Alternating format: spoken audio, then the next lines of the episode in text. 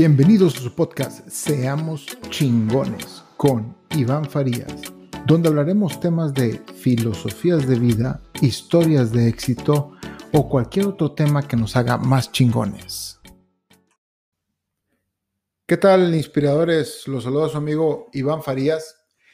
Y en este episodio les voy a hablar de Ríete de tus errores, así se llama. Y la cagamos tantas veces durante el día y nuestra reacción inmediata es que nadie se entere de qué van a decir es semejante pendejada que acabo de hacer.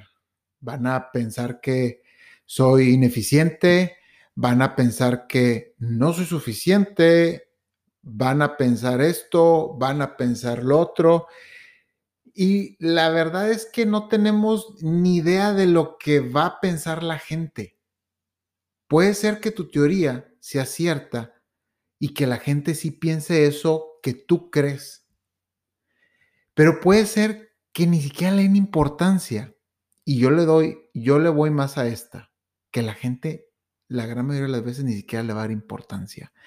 Y a veces estamos en situaciones importantes en la escuela, en el trabajo, con la familia, y nos equivocamos monumentalmente. Y a todos nos sucede. Nadie en este planeta se va en blanco de este evento. La vas a cagar, la vamos a cagar, es inevitable. Y el hecho de esconder el error, y lo pongo entre comillas, para que nadie se dé cuenta, solo hará que las cosas, solo hará las cosas peores.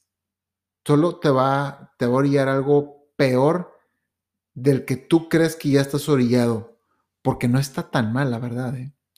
Admite tu error enfrente de los demás. Y si es prudente, porque yo soy muy imprudente, lo voy a decir, ríete de tu error. Yo a veces me río de errores que no debe haberme reído y, y luego tengo que pedir disculpas cuando lo admito. Y te siente peor, la verdad. Entonces, si es prudente, ríete. Y lo que va a hacer esto es que los demás se rían también contigo. Obviamente si es prudente, ¿verdad? O si también hay un imprudente y tú te reíste imprudentemente, pues el imprudente y tú que también eres imprudente se van a reír de lo que la cagaste. Pero bueno, cuando tú aceptas este error, esto va a detener cualquier ataque verbal hacia ti por el error que acabas de cometer. Simplemente por haberlo dicho, ya nadie te va a poder decir nada, ya lo aceptaste, ya, ya, ya, chingo, como lo dijo en el capítulo pasado mi amiga Adria cuando pasaba con su ex jefe que le dejó una experiencia muy importante de vida. Y volviendo a esto, si tú te lo guardas, créeme que la gente se va a dar cuenta y te va a hacer perder credibilidad con esa o esas personas, depende el público con el cual tú la cagaste. Y y bueno, ¿por qué hablo de este tema?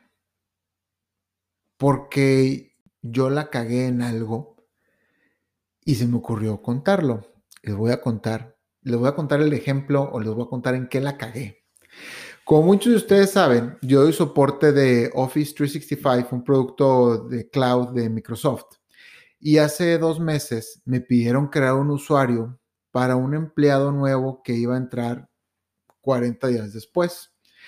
Y en su momento, cuando me dijeron que lo diera de alta, lo hice de inmediato, pero puse que ese empleado no fuera visible en el directorio global para evitar conflictos que cuando la gente vea a ese empleado y no ande preguntando quién es esa persona, pues imagínense alguien que va a entrar en 40 días, pues obviamente la gran mayoría de los empleados no saben, pero pues como los de sistemas saben muchas cosas, porque tenemos mucha comunicación con los de recursos humanos, sabemos esta información, pero pues yo le puse en hide o en invisible.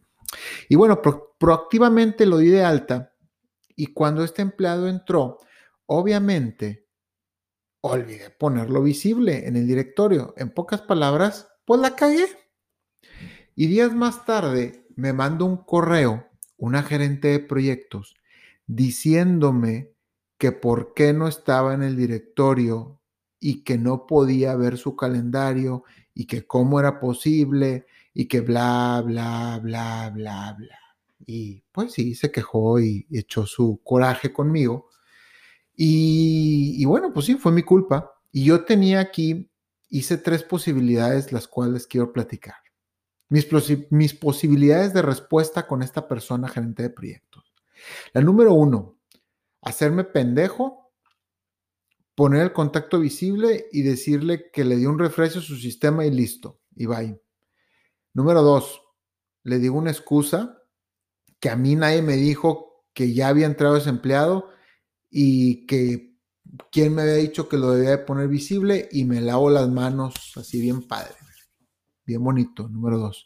Número tres, le digo que sí estaba creado, pero que olvidé ponerlo visible, que ya lo hice y le envío un procedimiento de cómo darle refresh para que lo vea y adicionalmente le agradezco por haberme acordado debido que a mí se me olvidó, porque estoy bien puñetas. Y bueno, obviamente escogí la 3, no es por presumir, pero sí, escogí la 3, respiré y creo que hice lo correcto, creo, habrá quienes piensan que no, pero no pasa nada, ese no es mi problema. Al hacer esto, ¿qué le hizo a mi persona? le da una credibilidad enorme con mi compañera de trabajo y con su jefe que estaba copiado en el correo, porque prácticamente les estoy diciendo que pueden confiar en mí en todo momento, porque soy una persona que acepta sus errores y que aún así me equivoqué, se los voy a admitir. Así es, se los voy a admitir, no tengo miedo a admitirlo. Esto me hace más humano, me eleva la credibilidad y me hace tener una mejor relación con estas personas. Ahora, este fue un error muy pendejo, no les voy a mentir. Habrá quienes van a decir que no, habrá quienes van a decir que sí, no pasa nada. Pero creo que sin importar la magnitud del error, ríete, reconócelo y arréglalo en la posibilidad de, que existe de, de enmendar lo que acabas de hacer. Y bueno, los dejo, ya no los aburro más ríense y espero que esto les sirva. Hasta la próxima. Te agradezco mucho por haber llegado hasta el final del episodio. Si tienes una historia de éxito, una filosofía de vida o un buen hábito que te gustaría compartir, por favor escríbeme. Mi correo es iván-farías.com o también me puedes escribir por Instagram. Te lo dejo, es arroba. Todo pegado. Te agradezco mucho. Hasta la próxima.